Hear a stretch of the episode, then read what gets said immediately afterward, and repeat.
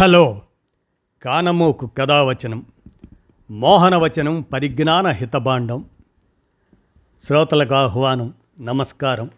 చదవదగునెవరు రాసిన తదుపరి చదివిన వెంటనే మరువక పలువురికి వినిపింపబూనినా అది ఏ పరిజ్ఞాన హితభాండమవు పో మహిళ మోహనవచనమై విరాజిల్లు. పరిజ్ఞాన హితభాండం లక్ష్యం ప్రతివారీ సమాచార హక్కు ఆస్ఫూర్తితోనే ఇప్పుడు మేడూరి సత్యనారాయణ విరచిత అంశం రాడికల్ రాయిజం అదే హ్యూమనిజం అనేటువంటి అంశాన్ని మీ కానమోకు కథావచన శ్రోతలకు మీ కానమోకు స్వరంలో ఇప్పుడు వినిపిస్తాను వినండి. రాడికల్ రాయిజం అదే హ్యూమనిజం. ఇక వినండి. M N Roy radical humanism. హేతువాదం మానవవాదాలు రాడికల్ హ్యూమనిజంలో భాగాలు మానవుడి సహజ లక్షణమైన హేతుబద్ధ చింతన పద్ధతి హేతువాదం.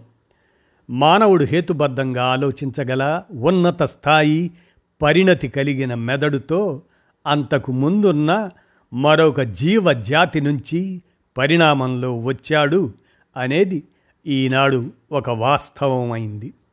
ఎంఎన్ రాయ్ జాతీయ తీవ్రవాదిగా తన జీవితాన్ని యువ వయస్సులోనే ప్రారంభించాడు.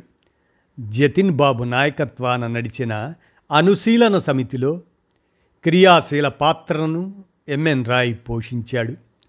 భారత స్వాతంత్ర పోరాటానికి అవసరమైన ఆయుధాల సేకరణలో భాగంగా పంతొమ్మిది వందల పదిహేనులోనే దేశం విడిచి బయటకు వెళ్ళాడు. ఆయుధ సేకరణకు అవకాశం లేకపోవడం జతిన్ బాబు మరణంతో రాయ్ అమెరికాలో అడుగుపెట్టి నరేంద్రనాథ్ భట్టాచార్య అనే తన పేరును మిత్రుని సలహా మేరకు మానవేంద్రనాథ్ రాయ్గా మార్చుకొని ఎంఎన్ రాయ్ అయ్యారు. స్టాన్ఫర్డ్ విశ్వవిద్యాలయంలో అధ్యయనం వల్ల జాతీయ భావాలను వదలి సోషలిస్టు భావాలను స్వీకరించి అంతర్జాతీయవాదిగా మారాడు. అరెస్టును తప్పించుకునేందుకు ఎవెలిన్ ట్రెంట్తో మెక్సికో పోయాడు. మెక్సికోలోని సోషలిస్టులను ఐక్యం చేసే కృషిలో నిమగ్నమై మెక్సికన్ సోషలిస్ట్ పార్టీకి ప్రధాన కార్యదర్శి అయ్యాడు. రష్యన్ విప్లవ మిత్రుడు బరడిన్ ఆయన సహచర్యంతో మార్క్సిస్టుగా మారి మెక్సికన్ సోషలిస్ట్ పార్టీని మెక్సికన్ కమ్యూనిస్ట్ పార్టీగా రూపాంతరం చేశాడు.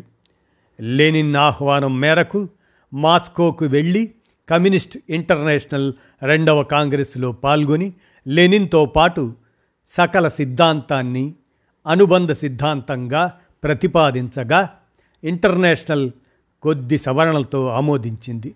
రష్యాలోని తాష్కెంట్లో ఇండియన్ కమ్యూనిస్ట్ పార్టీని పంతొమ్మిది వందల ఇరవైలో స్థాపించాడు. చైనా విప్లవానికి సలహాదారుగా చైనాలో ఆరు నెలల పాటు ఉన్నాడు. రష్యా తిరిగి చేరిన తరువాత తన ప్రాధాన్యత తగ్గటం గమనించి ప్రమాదాన్ని శంకించి మిత్రుల సహాయంతో రష్యా నుంచి బయటపడి జర్మనీలో ఉన్నాడు. ఇంటర్నేషనల్ పాలసీకి వ్యతిరేకంగా వ్యాసాలు రాశాడు అని రాయ్ని బహిష్కరించారు. కొద్ది కాలం పాటు అక్కడే ఉన్న రాయ్ పంతొమ్మిది వందల ముప్పైలో ఇండియా చేరి ఆరు నెలల అజ్ఞాతవాసం అనంతరం అరెస్టై ఆరు సంవత్సరాల జైలు శిక్షను అనుభవించాడు. జైలు గదినే రీడింగ్ అండ్ రైటింగ్ రూమ్గా మార్చుకొని అధ్యయనం సాగించిన రాయ్ జైలు గదిలోనే పదివేల పేజీల గ్రంథాలను రచించాడు. పంతొమ్మిది వందల ముప్పై ఆరులో జైలు నుంచి విడుదలై ఇండియన్ నేషనల్ కాంగ్రెస్లో చేరి పంతొమ్మిది వందల నలభై రెండవ ప్రపంచ యుద్ధ విషయంలో కాంగ్రెస్తో విభేదించి బయటకు వచ్చి రాడికల్ డెమోక్రటిక్ పార్టీని స్థాపించి తన భావాలను ప్రచారం చేస్తూ శాస్త్రీయ రాజకీయాలను నడపాలి అని ఇరవై రెండు రాడికల్ డెమోక్రటిక్ సూత్రాలను పంతొమ్మిది వందల నలభై ఆరులో ప్రతిపాదించి బొంబాయిలో జరిగిన పార్టీ కాంగ్రెస్ చేత ఆమోదింపచేశాడు. తను ప్రతిపాదించిన ఇరవై రెండు సూత్రాల ప్రకారం రాజకీయ పార్టీ రహితంగా రాడికల్ హ్యూమనిస్ట్ ఉద్యమంగా సాగాలని పంతొమ్మిది వందల నలభై ఎనిమిదిలో కలకత్తాలో జరిగిన పార్టీ సమావేశంలో రాడికల్ డెమోక్రటిక్ పార్టీని రద్దు చేసుకొని రాడికల్ హ్యూమనిస్ట్ ఉద్యమంగా ముందుకు సాగాలని నిర్ణయం తీసుకున్నారు. రాయ్ పత్రికలను నడపటం ద్వారా అధ్యయన తరగతుల ద్వారా ఉపన్యాసాల ద్వారా గ్రంథరచన ప్రచురణ ప్రసారం ద్వారా తన భావాలను ప్రచారం చేస్తూ భారతదేశంలో వైజ్ఞానిక పునర్వివా పునర్వికాసం రావాలని తేవాలని దేశమంతటా పర్యటించి యువజనుల్లో రాడికల్ హ్యూమనిస్ట్ భావాలను వ్యాప్తి చేసే కృషిని చేశాడు.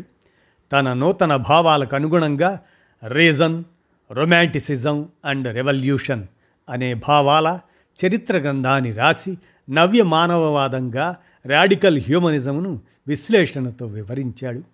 పంతొమ్మిది వందల యాభై రెండులో ఏర్పాటైన అంతర్జాతీయ మానవవాద నైతిక సంఘ ఉపాధ్యక్షులుగా ఆయన పరోక్షంలో ఎన్నుకున్నారు. పంతొమ్మిది వందల యాభై నాలుగులో మరణించే వరకు రాడికల్ హ్యూమనిస్ట్ భావాలను వ్యాప్తి చేస్తూ వైజ్ఞానిక పునర్వికాసం కొరకు నిరంతరాయంగా కృషి చేశాడు. ఎంతోమంది విద్యావంతులు మేధావులు రాడికల్ హ్యూమనిస్ట్ ఉద్యమంలో భాగస్వాములు అయ్యారు. పత్రికలు నడపటం వ్యాసాలు రాయడం గ్రంథరచనలు ప్రచురణలు ప్రసారాలు కొనసాగించారు. పంతొమ్మిది వందల నలభై ఆరులో డెహ్రాడూన్లో ఎంఎన్ రాయ్ నిర్వహించిన అధ్యయన తరగతుల్లో ఇరవై నాలుగు సంవత్సరాల వయసులో మిత్రులతో పాటు పాల్గొన్న మన రావిపూడి వెంకటాద్రి ఈనాటికి అదే ఇటీవల మరణించి ఆనాటికి తన వంద సంవత్సరాల వయసులో వంద గ్రంథాలను రచించి ప్రచురించి నలభై సంవత్సరాల పాటు హేతువాది పత్రికను నడిపి భారత హేతువాద మానవవాద ఉద్యమానికి మార్గదర్శిగా నిలిచాడు. Direct disciple of MN Roy Ravipudi Venkatadri. MN Roy Ravipudi Venkatadri ఇతర ఉద్యమ మిత్రుల కృషి వల్ల భారతదేశంలో మానవవాదానికి గట్టి పునాదులు పడ్డాయి. మానవుడి భవిష్యత్తు మానవుడి స్వతంత్ర చింతన వల్ల హేతుబద్ధ ఆలోచన వల్ల మానవవాద జీవనాల వల్ల మెరుగుగా జీవితం రూపొందుతుందని మానవుడి లక్ష్యం స్వేచ్ఛ అని మనుషుల మధ్య సహకారపూర్వక సామాజిక సంబంధాలు పెరగాలని స్వేచ్ఛ సమాజ నిర్మాణం సాధ్యం చేయాలని ఎంతోమంది త్యాగాలు చేసి ముందుకు సాగారు. ఈ విషయంగా ఎంఎన్ రాయ్ ఏమన్నారంటే ఏ విప్లవానికి ముందైనా సాంస్కృతిక విప్లవం రావాలి. ప్రజలు స్వతంత్ర ఆలోచన చేయాలి. ప్రజాస్వామ్య అధికారాన్ని ప్రజలు మరొకరికి దత్తత ఇవ్వరాదు. విప్లవాలు కింది నుండి భావ విప్లవ ఆధారంగా రావాలి. రాజకీయ పార్టీలు ప్రజాస్వామ్యానికి విరుద్ధం కావున పార్టీ రహిత ప్రజాస్వామ్యం అమలు కావాలి. రాజకీయ పార్టీల లక్ష్యం అధికారమే అన్నాడు. తమ ఆకాంక్షలకు విరుద్ధంగా వ్యవహరించని తమ ప్రతినిధులను వెనక్కు పిలిచే రీకాల్ హక్కు ఉండాలి అన్నాడు ఎంఎన్ రాయ్. ఆలోచన చేయగల ప్రజలంతా ప్రజా కమిటీలుగా ఏర్పడి తమ అధికారాన్ని చెలాయించుకోవాలన్నాడు ఎంఎన్ రాయ్. సమాజం వ్యక్తుల కూటమి కాన? సమాజం మారడం అంటే అందులోని వ్యక్తులు మారడమే అన్నాడు. పెరుగుతున్న విజ్ఞానం ఆధారంగా మానవ జీవన తత్వం రూపొందించుకోవాలన్నాడు. మానవుడు హేతువాది కాబట్టే నీతివాది అన్నాడు. మానవుడి లక్ష్యం స్వేచ్ఛ అన్నాడు. హేతుత్వం జ్ఞానం సత్యం స్వేచ్ఛ ఉత్తమ మానవ విలువలు అన్నాడు. మానవుడి ఉద్వేగాలు ఉద్రేకాలు హేతుత్వ అదుపులో ఉండాలన్నాడు. రాడికల్ హ్యూమనిస్ట్ తత్వం ఉద్యమ రూపంలో కొనసాగాలి అని అన్నాడు. రాడికల్ హ్యూమనిజం అంటే ముందు వేరు తర్వాత ఆకులు ఆకులు ఆహారాన్ని తయారు చేయాలంటే నీరు కావాలి కదా. కిందకు పోయే వేరును ఇంగ్లీష్లో రాడికల్ అంటారు. పైకి వచ్చే ఆకు పచ్చని భాగాన్ని ఆకులతో సహా ప్ల్యూమ్స్ అంటారు. మానవ సమాజానికి వేర్లు మనుషులు మనుషులందరికీ మానవవాదం అందాలని సామాజిక మూలాల నుండి మార్పు వస్తేనే సమాజం అభివృద్ధి చెందుతుందని అనడాన్ని రాడికల్ హ్యూమనిజం అంటారు. తెలుగులో దీన్నే సమూల మానవవాదం అంటారు. మూల మానవుల్లో మానవవాద జీవన విధాన లక్ష్యంగా సాగేది రాడికల్ హ్యూమనిజం. దీనికి దారి చూపేది మనుషుల్లో సహజంగా ఉండే సహేతుక ఆలోచన. మనుషులు మారితే సమాజం మారుతుంది మనుషులు భావాలు మారితే వారి నిత్య జీవిత ఆచరణ మారుతుంది. మనుషులు తమ నిత్య జీవిత సమస్యలను తామే పరిష్కరించుకోగల శక్తియుక్తులు కలవారిగా మార్చాలి. మనుషులు చేసే నిర్ణయాలు ఆధునిక విజ్ఞానం ఆధారంగా సహేతుక యోచనతో జరగాలి. పైనుండి ఒకరిద్దరు అది రైటు ఇది రైటు అని చెబుతూ ఉంటే మనుషుల్లో సహేతుక యోచన లేకపోతే చెరిసగమవుతారు రాజకీయాల్లో జరుగుతున్నది ఇదే. మనుషులకు స్వయంగా సత్య నిర్ధారణ చేయగలిగే నేర్పు పెంచాలి. అలా కాకపోతే ఎవరేమి చెప్పినా నమ్మే దుస్థితిలో ఉండి చెరిసగం కావడమే కాక విశ్వాసాలకు లొంగిపోతారు.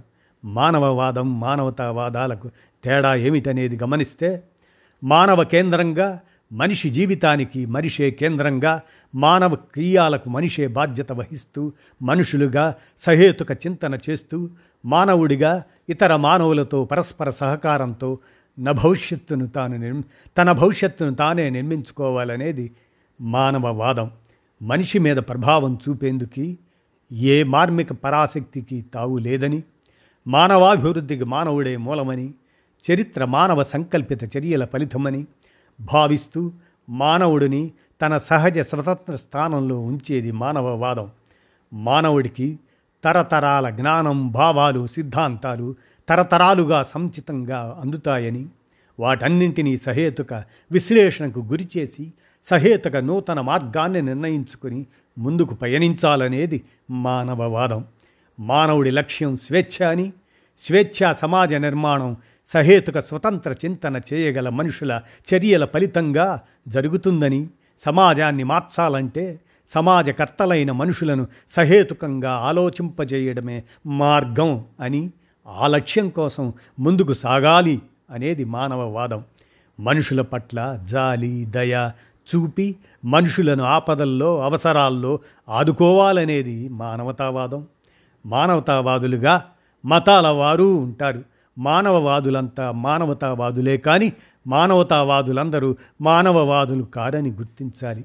మానవవాదం ఆధునిక విజ్ఞానాన్ని దాని ఆధారంగా జీవన తత్వాన్ని రూపొందించుకొని మనుషులు ముందుకు సాగాలి అంటారు. మనుషులు ఏ మేరకు సహేతుక చింతన చేయగలిగితే ఆ మేరకు వారి చర్యలతో సమాజం మార్పుకు లోనవుతుంది అని మేడూరి సత్యనారాయణ గారు రాడికల్ రాయిజం హ్యూమనిజం అనేటువంటి అంశాన్ని విరచించగా మీ కానమోకు కథావచనం శ్రోతలకు మీ కానమోకు స్వరంలో వినిపించాను. విన్నారుగా? ధన్యవాదాలు.